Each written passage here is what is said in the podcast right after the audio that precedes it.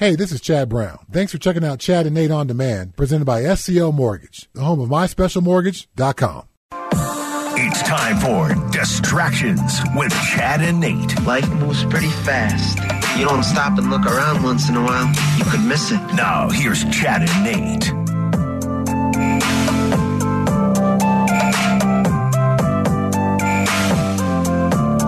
Yesterday was Coach uh, Mike Shanahan's 70th birthday. Um, and listening to Mark and Mike this morning, um, Mark was like, "Oh my gosh, I, I, I, my wife reminded me to text Coach, and, and I forgot. I'm going to make sure I get one out today." Um, and you know, you can tell in that conversation there was a there's that reverence for Coach Shanahan, and I've heard you talk about Coach Shanahan as well, and you have a reverent tone in your voice when you speak about him. Um, and so I think a lot of us have had these experiences with coaches along the way, um, where the term coach um, is an, an, an honorific title that that this person has earned through their you know energy and passion and focus into us to making us better players, better people, turning boys into men, all that kind of stuff. So no matter, you know, where this coach was for you, Pop Warner, high school, college, NFL, uh, these guys have this tremendous impact. Um, and so hearing Mark talk about that, I thought this would be a good time to remind all the listeners that, yeah, your coach would love to hear from you. Uh, I think there's nothing better for a coach to than to hear back uh, from the guys who he coached and what his words or what his lessons meant to you and, and how foundational uh, that time with this coach was for you. Um, whenever I uh, talk about youth coaching, um, you know, if my wife's around, you know, she wants to inform everybody about how much love I had for those kids and those kids had for me. It was an awesome experience. You know, at the end of the year party after your celebration, you know, we broke it down one more time. A lot of the kids were crying. It was emotional because it was such a great connection between all of us. Um, those experiences are awesome. So if you have an opportunity to coach, I recommend you give it a shot. If you've been a coach, um, you know exactly what I'm talking about. Um, one of the uh, awesome things that happened for me as a, from a former player recently was his dad uh, sent me the screenshot of his senior picture in the yearbook, and you get a chance to have your senior quote in the yearbook. And his senior quote was, "Don't be that guy." Which is a phrase I said all the time whenever I was coaching. Don't be the guy who's last in conditioning drills. Don't be the guy who cheats at, you know, when we're doing our stuff at practice. Don't be that guy who's late to practice. So this kid took this phrase that I used all the time to apply to so many different circumstances, and that was his senior quote. Don't be that guy who does that. Um, so this impact of these words uh, that we have as coaches are huge. So uh, my message to you as a listener is, if you got your old coach's phone number, shoot him a text. He would love to hear from you. He would love to hear about, uh, you know, the impact or with the words or whatever. Um, you know, I'm sure Coach Shanahan has gotten lots of text over the last day or so with his birthday coming up and a lot of former players reaching out to him. And I'm sure he's sitting back looking at his phone with a huge smile on his face. And it's not about the championships. It's not about the Super Bowls. It's about the relationships and the connection that you have with other human beings. And as a coach, your goal is to, yeah, I want to win games, but along the way, I want to teach you all these awesome life lessons. So you get that opportunity and to have those lessons come back to you as a coach is about as fulfilling as a process as you could possibly have. It really is a special family that's created with football because, um, and, and all and all team sports, you know, the things you go through. I, I, think about last year when when Coach Shanahan had his Ring of Fame party, and a lot of us went to it, and it wasn't just the players from the championship teams who were there. You know, it, it was players who meant a lot to him scattered around. You know, the, the 14 years he was a head coach here, and and it had nothing to do with the the Lombardi Trophy. It has to do with just the experiences you go through, um, the tough times you know, which bring you close together. And we we had a lot of tough times as well during those years I was here. We endured some the death of of two teammates, um, the highs and lows of a season, um, disappointment of, of of not going as far as you thought, the disappointment of being so close to the goal and and failing, and then of course at the end of his tenure here, the disappointment of not making the playoffs and then everybody getting axed. Um, but when the dust settles on all of that and you look back, it's it's it's the fondness that you look at with those connections. And I didn't start playing football till I was a freshman in high school. And my freshman year of high school, we did not win a game. We went winless. And then my sophomore year, we went two and seven. And then I went to varsity and we flipped it. We were good junior year, senior year. What was the difference? Our coach. We had a coach who knew how to get through to us, who knew how to get us in line, who knew how to get the most out of us, who played the psychological game with us to a T. It was he, he was a he, he was a master class in motivating teenagers to believe that they could win um, even when we probably shouldn't have won, you know, because we were always outmatched. I went to Pioneer High School in San Jose, and the coach I'm talking about uh, was an, was a, a mentor of mine named Myron Zakeo. He's no longer with us. He died of pancreatic cancer about six or seven years ago. And so you talk about reaching out to the coaches who mean a lot to you. Right. You should do it now Yep. because you don't know how long they're going to be around. True. Time slips away, man. Mm-hmm. Time is slipping away from us. You know how the days just go and all the people you have in your mind who you care about, who you love, who you miss, who you want to reach out to, who you want to see again. You just don't. For whatever reason, you don't do it. And I think that's just kind of a modern phenomenon we're dealing with. We're all just sort of drifting away from each other. But uh, try to pull it back in, rein it back in, because you're right, man. Those coaches, we are their family Yep. their extended family, and um, and they deserve to know it. So, uh, yeah, pull out that phone, text your old coach, call your old coach, even get together, man. Like I just wish there were more like reunions for teams. It's, I just wish there were reunions for teams that weren't champions. You know, Right. it's like mm-hmm. Tyler's talked about this. I, I know I'll see the guys from Super Bowl Fifty again. Because there's going to be parties for that, Right. But what about the parties for the dudes who just went nine and seven, you know, and didn't make the playoffs, but were really, really close? Will I ever see those guys again? Will I ever see that coach again? So you don't have to be a champion to have that bond. Is the point? So uh, make sure you reach out. Yeah, you know, often on this show we've talked about uh, put your phone down. Well, in this case, pick your phone up. Pick your phone up. Hit him up. Hit up your coach. Let him know what you what he meant to you. Let him know how important he was to you. What he what he did for you uh, as you grew from a boy to a man, and all those kind of things. So, yeah, that's uh, that's my thought for the day. Coach Shanahan's 70th birthday brought that to mind. Uh, this coaching thing is special. Those connections are real and special. And uh, make sure you let Coach know how you feel. Yep. Happy birthday, Shanny.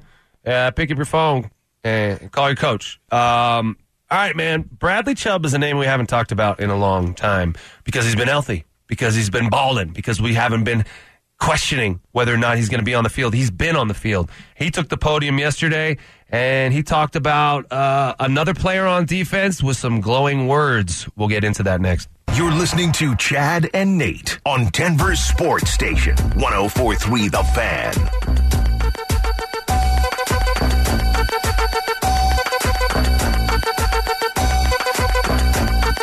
Microphone checker, swinging sword lecture, holding down the sector, supreme neck protector. Better want him, kid, myth the mecta. Boiling pop, about to blow his lid from the pressure. Too hot for TV, for cheesy. Too many wanna be hard, be easy. It's all in together, going all out together. It don't take much to please me. Ah, you know, Chad, I came off on the wrong beat, and so it, it, it screwed me up. But uh, you wouldn't know it. You wouldn't know it. You got skills, man. You got Would have never have guessed. You know, it's like when a football play doesn't work out perfectly. It's it's a touchdown. Everyone in the uh, stands is screaming, but the head coach is like, it, "It didn't go right. It's not how we drew it up." So he can't be happy about it. Just be happy about it. Right. You busted the flow. I'll accept it. I busted the flow, and that was Da Rockwilder by Method Man and Redman. We got some texts coming in about, uh, well, the last segment, distractions, and um, one of our um, frequent texters, Rogan Bro, I call him, uh, he said, Nate, going to Vegas this weekend for our fantasy football 40th anniversary, keeping the boys together. Anyone out there doing anything like that, keeping the fellas together, old teammates, anniversaries, fantasy football drafts, or or and forty years? That's a lot of fantasy football. I know Yeah. they were doing fantasy football in 1982. Rogan, bro, head of the curve, man, head of the curve. I also want to put this out there to the texters because um, someone suggested this on the text line. We were talking about Josh Johnson or Brett Rypien. What do you guys think? What do the texters think? Uh, let us know 303 713 1043. Josh Johnson or Brett Rypien? Who do you feel comfortable going into the game when we're 7 and 2? Russell gets hurt to carry the torch for two or three games until he gets back. Okay, before the break, we're talking about Bradley Chubb. Bradley Chubb is a guy we talked a lot about the last couple years about his inability to stay healthy, all the injuries he's dealt with. He's been healthy so far. He's looked like a beast so far. People have had nothing but praise for him so far. Well, he took the podium yesterday and had praise for another Bronco, new teammate Randy Gregory violent, man. He, the way he, the, you see those long arms, he's scratching his knees, standing straight up, and he just uses those to his advantage. He um, does a lot of great things with his length. His first step is amazing. So I'm just excited to see him. Uh, uh, he already got some some reps in. I'm just excited to see him keep building off of it. Violent. I gotta, you know, I gotta agree. Um, I haven't seen Bradley. Ch- I'm sorry, Randy Gregory at practice, but uh, you know, at the dinner last night, um, Randy Gregory is a you know long human being. Uh, so from an edge guy, from a pass rush perspective, I can see why he can be successful at that uh, length, height, um, like slim but not skinny, like muscular slim. So he's got a great build for it all. Um, I could see him sticking that long arm on your chest and, and, walking you back as an offensive tackle. I'm excited to see this guy go. Um, you know, th- there's obviously been fits and starts to his career. Um, some of it uh, injury related, some of it uh, self, uh, you know, uh, self inflicted, self inflicted wounds. you know, and to speak about it in that way. But um, if he can be healthy and be, you know, a, a, a consistent contributor, the size, length, speed ratio that he presents um, is pretty awesome. I think he's best football maybe in front of him. I like the violent part because that's what's been missing. It feels like with his defense uh, a sense of urgency, a sense of directness, violence, uh, instilling some fear in the opposition. Bradley Chubb went on to talk about uh, just if the defense is trying to create more takeaways this year than last year. Yeah, for sure. More takeaways, more. Uh, I feel like we're going to be playing with the lead a lot, so more chances to get after the quarterback, more chances for them to be stressing and trying to come back and win a game, and uh, for like you said, that that front group to to close the game out. And I know the DB is going to do everything they got to do, but as a front, we, we want to be the ones that make all the plays. We break it down on playmakers every day because we want to be the, the, the the people pushing this defense and doing what we got to do. So I feel like um, with our offense success is going to for sure help us out. One, two, three, playmakers. So he he brings up an interesting point about the lack of turnovers. Right, it's from it's playing from behind like the Broncos have been doing. Right, with a really anemic offense how do you really get after the after the quarterback when they're just protecting the lead and running the ball and not doing anything risky and really not dropping back? Uh, do you see Russell Wilson's addition as an opportunity for Bradley Chubb to get after the quarterback? Oh, absolutely. This offense is more more effective. Uh, it scores more points. than the opportunity as a pass rusher is going to be greater. If you're always playing from behind, you know the opposing offense can lean on the run game more, and just going to lessen your opportunities. Um, so yeah, Russell Wilson changes the prospect of Bradley Chubb's successful season. Um, the the construction of a playoff team. You know, look at what the Colts did with Peyton Manning. So they had Dwight Freeney and Robert Mathis. Um, Peyton Manning in the offense got the lead. Then, uh, once that lead happened, the other team had to catch up. Defensively, they were able to unleash uh, Dwight Freeney and Robert Mathis. Both those guys ended up with 100 plus sacks in their career. So without Peyton, they wouldn't have got that. They wouldn't have got that. It's mm. it's a, the the uh, the the tie between those together. The lead, a, franchise quarterback who can develop a lead, and then your ability for your edge rushers to get opportunities is just a clear tie. So for Bradley Chubb and for Randy Gregory, they got to be stoked that Russell Wilson's under center. Guys like Malik Reed, who's going to be part of that rotation, they got to be stoked. Uh, Baron Browning, he's going to get opportunities because Russell Wilson's under center. So that whole edge room, whoever makes his final roster, uh, they need to give Russell some dap and this offense some dap because that's going to give them the opportunities to make those sacks, which then in turn gets them paid. Everyone likes money. Uh, yes. Last time I checked, everyone likes money. Is there anyone out there that just doesn't like money? Um, I don't know that person. No. He or she is out there. Guaranteed. They are. Guaranteed. Yeah, yes. Burn your money. Burn your money. so Bradley Chubb, um, also went on to talk because he, he's been go, he's been dealing with injury issues and it's just been so deflating. Even through that, he was able to make a Pro Bowl and have a 12 sack season his rookie year. But between that and ACL injury and obviously the bone spurs that he dealt with last year, he talked about getting back to the normal Bradley. Man, just being myself, man. Just going out there and uh, doing everything I know I know to do, and don't try to like play outside of uh, or stress and try to make a you know I'm saying big plays and stuff. Just play to the defense and um, make sure that I do it at a high level. So he touches on something that's interesting. You know, overextending yourself when you are, you know, feeling desperate, when you are feeling like the pressure's on you. We've been talking about is he a bust? It's a make or break year for Bradley Chubb. How much? How important is it to stay within yourself and not tr- and not try to do something that you're not or be something that you're not on a football field? I think that's probably one of the mm, ten top ten most used training camp cliches. Play within yourself. What does it mean? What does that mean? Um, okay, um, not play with yourself. Play within yourself. Right. right. Uh, uh, let's you know. I'm assuming a lot of listeners are golf guys, and I'm not a great golfer. Um, but when I have my most success on the golf course, it's when I recognize my skill set and I just try to play consistent. My swing is consistent. If I approach my tee shot and think to myself, "Oh man, I'm about to kill this thing," mm. 350 yards right down the right no, down the pipe. Eh, it never goes that way. Crush it. Eh, ah. yes, if I bring any crush it mentality to it, it's it's off to the right, it's off to the left. I hit the top of the ball, and it you know just goes 20 yards on the ground. Let the club do the work, man. Yes, yes. Let the club do the work. Be consistent with your swing, and that's kind of what playing within yourself is. You know, if you if you you know you're lined up as Bradley Chubb and you're the edge rusher, and you're like, oh man, I'm about to get a sack here. No, let the move reveal itself. This offensive tackle is going to tell you what your move should be. He opens his shoulders to the sideline, then you bull him back. He keeps squared up, then you take the edge. You know, there's a there's a there's a ebb and flow to this.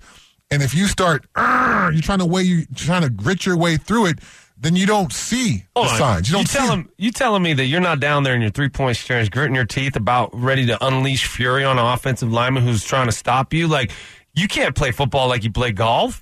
Well, That's there's a reason why all football players suck at golf.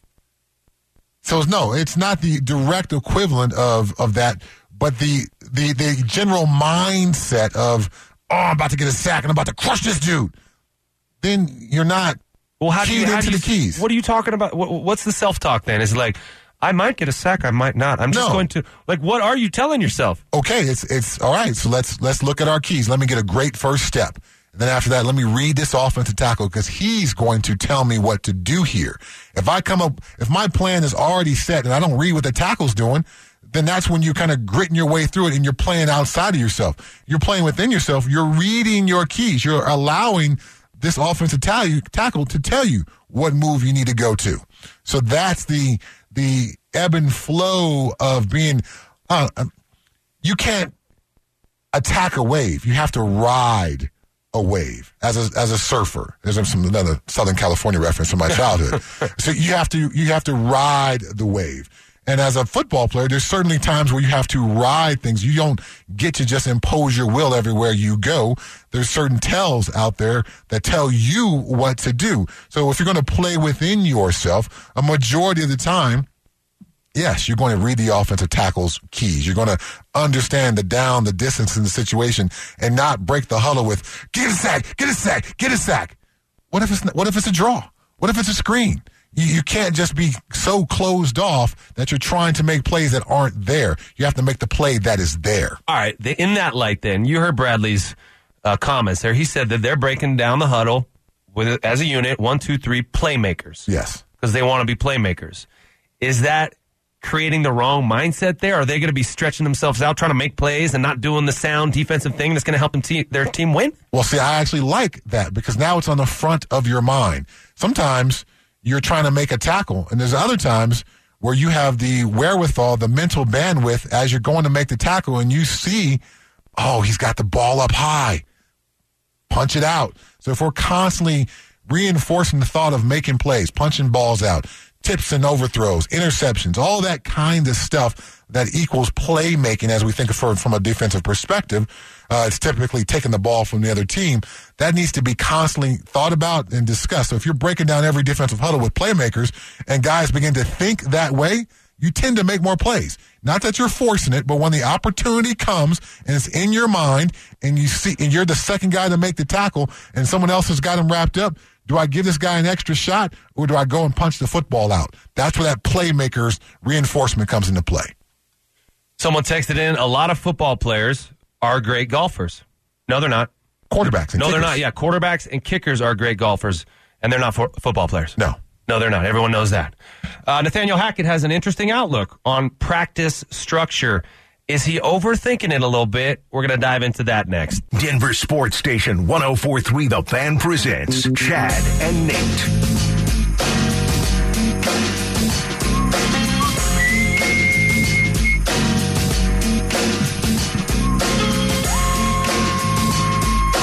Well, it's almost that time of year again, guys. King Soopers fan pick'em is back. Time to get registered for your chance to win free groceries for a whole year. Sign up at denverfan.com slash picks and go head to head all season long with all the fan hosts and find out who knows the most about football. Do you think it correlates, Chad? Those who do well in pick'em know more about football, or is it just luck? Uh, there's a certain luck aspect to it. Uh, to be clear, I'm coming to kick butt this year. I think Oh, I know. because in years past you weren't. no, I was you casual. trying. It was I was just Yeah. casually involved in the fan pick'em. This year, I'm coming to. I'm bringing it this year. Okay. Okay. Um, okay. It's uh yeah, I- I'm I'm expecting to have success and I'm expecting that my football knowledge will lend itself to my success. Well, we shall see, my friend. We will see. Game on. Okay, Nathaniel Hackett uh, talked yesterday about being intentional. Now he's intentional about a lot of stuff. He he has his designs on the way he thinks it's going to work. And he talked yesterday about being intentional when it comes to practice to make it as close to a game day experience as possible, including starting practice later than normal. You know, I, I think obviously that is something that's always good. Um, really, when you look into it, it's always good for people to practice in the environment that they're going to play, just kind of like taking a test or anything like that. But uh, for the most part, it's more so we can just get all the things detailed and installed prior to practice. So we always want to have that done as much as possible. And I've always kind of liked doing it a little later instead of earlier once you get into that game week. Yeah, so I think, I mean, Coach Shanahan used to do the same thing, but it was in the reverse. So typically we would practice early afternoon during the season, but if we were going to play an East Coast uh, morning game, he bumped it up. Yep. And we had practices early in the morning to get that body clock right. I think it's more important to do it that way, the reverse, than the opposite way. Like, you know, if you're used to practicing at 10 or 11 in the morning, then all of a sudden you got to practice at 1 p.m. or 2 p.m. Is that that much of a difference? Or I'm sorry, play at 1 or 2 p.m. Is that that much of a difference? But you go out to the East Coast, uh, time changes by two hours and everything. Obviously, all, all of a sudden gets a little crazy. Your alarm clock goes off at 7:30, which is really 5:30. Yep. Right. You get breakfast. You get on the bus for for for whatever an 11 a.m. start here, and just it, it's it changes your routine. Did you find that at, at all in your experience? Totally. I mean, I played with the Seahawks for eight years, and we had West East Coast games, and that's it's a tricky it's a tricky switch. To, Would you guys do two nights over there? Or, Uh, we would fly out on Friday. If we went any further than Kansas City, we would fly out on Friday. okay. And um, try to ad- adjust our clocks to the East Coast time. And then that last Friday practice before we left, that practice was at least two hours earlier on the field time to try to get our bodies going for the anticipated start time. So there's there's a little bit of uh, science involved in that. Uh, you know, I think Coach Holmgren uh, came from San Francisco before before he was in Green Bay. He was in San Francisco, and then maybe Bill Walsh had commissioned a study on how the proper way to do that. And, the 49ers were definitely one of the best teams of that era, and they had to travel to the East Coast all the time. Um, so all those West Coast teams. So how did they, that's what they did two days before type of thing? yes. Because we did we rarely did the two days before thing here. When we went to the East Coast, we'd just go the day before. Okay. and go play. Um, but um, a couple times we did two days before, and I don't know eh, if there's a rhyme or reason to it, like Florida versus New York, or like how you do that. I guess you guys just got to have a pulse on your team. Yeah, uh, I wasn't a fan of it, you know, because it's just another day gone, another day of laying around a hotel room. I didn't think it was a very productive way to do things. I understood the science behind it, um, but I think there's a certain, you know, there's a certain uh, benefit, maybe psychologically, to uh, shifting the practice time to game time. Whenever I played in a Sunday night or a Monday night game or a Thursday night game in Pittsburgh, the practice the night before or two days before was in the stadium under the lights. I think to get you used to the lights, the lights are different than the sun, the shadows, and how the ball feels and looks and all that is different. And uh, kind of get your body clocked, you know, you're going to kick off at 9 o'clock, you know, p.m. That's a late start, East Coast time. So to be able to pull all that off, take some, take some, uh, I think, uh, accommodations to the practice schedule to be able to do that. Um, when I mentioned that to Coach Holmgren in Seattle, he had never done that before. So uh, he was like, "This is that's the dumbest thing I've ever heard." And I was like, "No, it's not really dumb. I mean, that's what we did uh, with Bill Cowher and the Steelers. So we did that for the first Monday night game I think the Seahawks had in like ten years. Um, we won that game. So then after that, whenever we played a night game, we practiced in the stadium under the lights. Um, I thought it was a great fun thing to do. It gets the guys hyped up. You're about to play on Sunday Night Football or Monday Night Football. It is a special football game. And so to have that night practice, I thought it added just a little extra intensity. That's what we, you know, did in Pittsburgh. So brought that to uh, Seattle. And then in New England, we did the same thing on a Sunday night or Monday night game or Thursday night game. We would practice in the stadium under the lights. Well, using that logic, one would think that Nathaniel Hackett might consider doing that prior to the Monday night game to open the season. I would think so in so. Seattle, because you just touched on something that we don't really hear about or talk about very often, and that, and that is the shadows and the way the ball is perceived at night under the lights, particularly as a receiver. I mean, you go there and, and you run down the field and the ball's flying through the air and it's behind or it's in front of the lights and the lights are behind it. It takes a while to get your eyes adjusted to catching a ball in the lights versus catching the ball in the daytime when all you do is look up in the air and there's a ball in a blue sky above it or there's the sun somewhere. And when you're a receiver, if you got the sun in your eyes and you know the ball's coming at you, but you can't see the ball, catch the sun. Yeah. Catch the sun. Put that sun right between your hands and you'll catch that ball. Other than that, you should be able to see it. But um, but there is a perceptive difference, right, versus Mm-hmm. day and night. How does that manifest as a defensive player? Uh, not so much. Uh, interceptions when the ball's in the air, the same kind of thing. Understanding the shadows and or the the sun if it's a, a day game. So there's a difference there. But is, you know, from my job perspective, because I wasn't making too many interceptions in my days, it was you know it didn't make a difference to me. I just wanted to get my my internal clock right. I wanted to find a way to be at my most energetic at 9 p.m. at night. How do I do that? I'm not a coffee guy. I wasn't a you know a Fedra or any of that uh, any of those other stuff guy. Ever? Uh, one- once or twice, a couple times. Yeah. But other than that, just how do I get All my natural, just just goat milk and Kashi cereal. pretty much, pretty much. But yeah, how do I get my body going when you know we've been in training camp on during on the field at eight thirty in the morning, Yep. all training camp long. Now the first game is a Monday night game. How do I shift my schedule literally twelve hours later to be my most energetic at that time? Yeah, Coach Hackett is doing um is doing it his way, and and you got to think that you know when he got here, he got the job, he laid his book on the table, and George Paton, while he might not agree with every single thing he's doing here, he's allowing him to do it his way and see how it plays out. We talked yesterday a little bit about the process versus the product, and I know some people, um, I heard the drive picking up on that idea and thinking, hey, it is fair to scrutinize the process every single day to say whether you did that right or did that wrong. Um, I happen to think that the product is the game. Okay, the product is the game, and it's not just one game. We're giving this guy this season to figure out if his process equals a good product. And until then, we got to sit back and let the man work. I think George Paton feels the same way. All right, we are just a couple of days away from the preseason finale. What are we going to see in that game? What can we expect to see? We'll get into that next.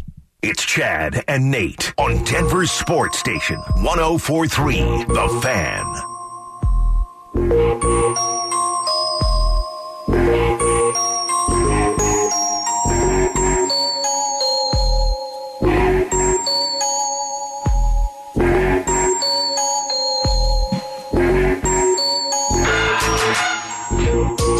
Greatest rap songs of all time by the Luniz with special guests. I got five on it. One of our deft texters pointing out, Nate, it's not goat milk, it's nut milk. And that's true. When we're talking about you, Chad, it is nut milk. But I do, from time to time, put goat milk in the rotation. Uh, what else is in the rotation? Today, uh, I finished up my uh, carton of macadamian milk, nut milk, nut juice. Macadamia nut milk. Yes. Wow, dude. How much does that run you? I think it's uh, Thirty-eight dollars. No, it's like four fifty a carton or something like that. Cashew nut milk. You had that. I've had cash. I've if Brazil nut milk. Uh, that, that's a harder one to find, but I've had that. If there is a nut, someone has milked it. Pistachio milk. There is that as well. You're saying everyone's found a way to milk whatever nut they could find. Uh, yes, and there's What happens when you, you you get all the juice out of the out of the nut? What then? uh, then I think that uh, leftover. Does it regenerate or you just throw it away? no, I think that leftover stuff gets used for like animal feed. so on the break, we were talking. Actually, you're you're asking me if I saw uh, Tyron Smith's injury. Yes, He tore his hamstring off the attachment in the back of the knee, yes, which uh, I know about because I tore my hamstring off the attachment, but the one up by the butt bone, off of the pelvis, essentially, and the surgery to reattach it was a doozy. We were sharing surgery stories. Right. Um, they had to make a three inch scar in my gluteal fold, which is right under your butt cheek. right. and only a few short inches from uh well a troublesome area i had to have i had to be completely my leg had to be completely straight not just from the knee but at the hip and so imagine going to the bathroom with without bending either your hip or your knee It feels impossible. it nearly was I'm, sur- I'm surprised you survived. i am too but you also shared an interesting story about uh, an experience uh, coming out of surgery Yeah, so I had surgery on uh, my left shoulder, my left knee, and my left big toe all at the same What? time. Yes, this was Wow. at, this was at CU. I had a meniscus cleanup. I had a uh, shoulder subluxation. It was uh, popping out, so they had to tighten it up. And then while they were there, I was like, you know what? I got an ingrown toenail. You might as well take that out as well. an ingrown toenail Yes, that's That hilarious was least of my concerns. But like, you know, give me a haircut too while you're there. while I'm Just out, shave. just, just do it all. But while I'm coming to, you know, I'm in the recovery room and the nurse says, okay, you know, you've got to be able to uh, pee basically. Otherwise, we've got to go with a catheter. And I was like, you know what? I'm just not really interested in that. She's like, you know, if, if you don't go in a certain period of time, I've got to do that.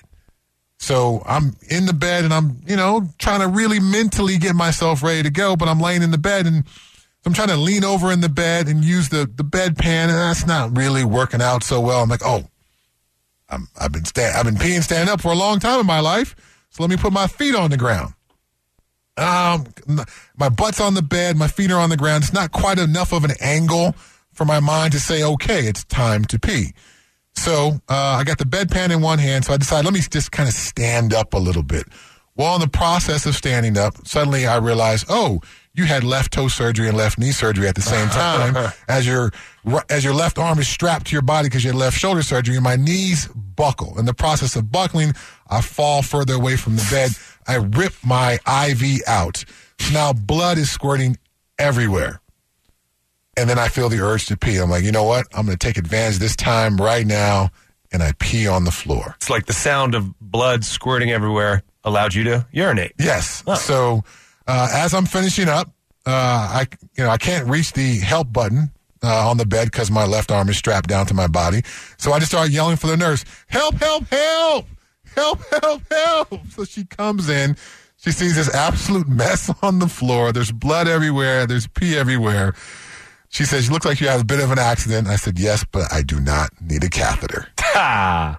Look at that, man. Yes. The things we go through as football players. She cleaned me up, put me back in bed. I took like an hour nap. Somebody from CU came and picked me up, and that was my CU uh, surgery story. And was that all? Did you have all three surgeries you had at CU in one shebang bang? In one shebang bang, yes. Look at that. Uh, well, hopefully none of these Broncos are going to need any surgeries after this last preseason game. Nathaniel Hackett talked a little bit about how he feels about preseason now compared to years past.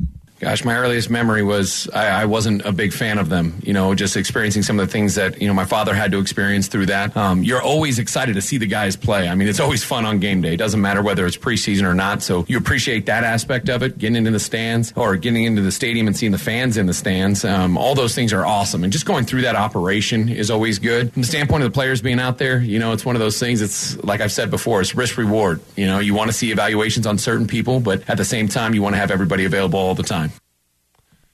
I wonder to what extent other head coaches agree with Nathaniel Hackett. You know, because it, clearly there are coaches who value preseason and who do think that giving starters opportunities um, is worth the risk to get you guys ready to go play because the September games, even though it's a crapshoot, you never know who's going to win. The end, in the end, it does matter, right? September games do matter, right? Yeah. So, so do you think that preseason games are going to go the way of the dinosaur? I think they'll always be a part of football. Will they reduce it down to two? I think that's next. Um, the owners have talked about wanting to have 18 regular season games. That was the next move for them. So I can see that trade off working maybe well with the NFLPA. Um, yeah, so two games is going to be next. And with more and more folks uh, looking at preseason as Nathaniel Hackett does, as Sean McVay does, um, yeah, I can see the, the process literally being, hey, these are the guys who are hoping to make the team. They got to go out there and prove it in these two games. I'll try my best to use joint practices and our regular practice to get my players ready.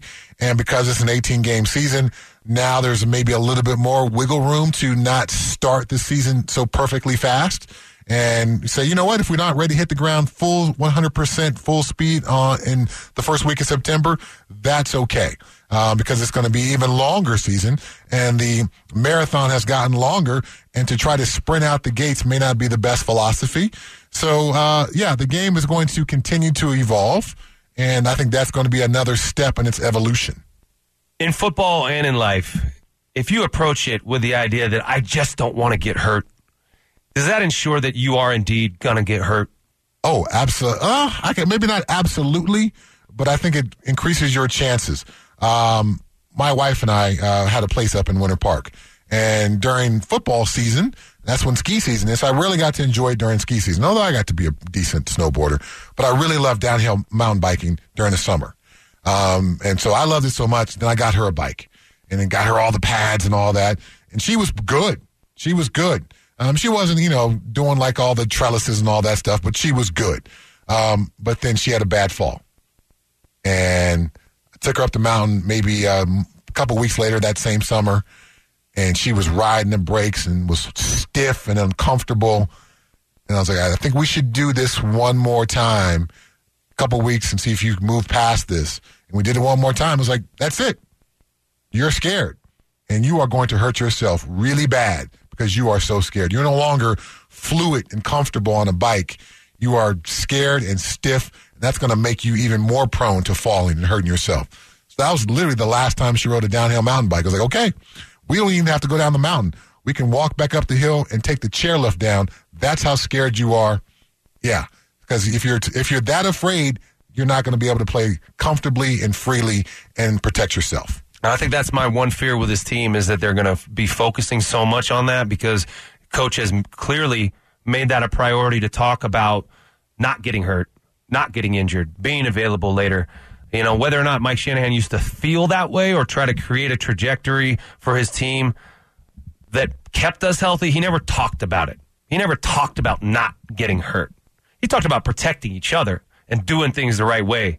But if you start to obsess on not doing one thing, sometimes it makes it more likely that you will do that one thing. All right, Chad, that's it for us on this Thursday. Stick around for Stokley and Zach. They're next.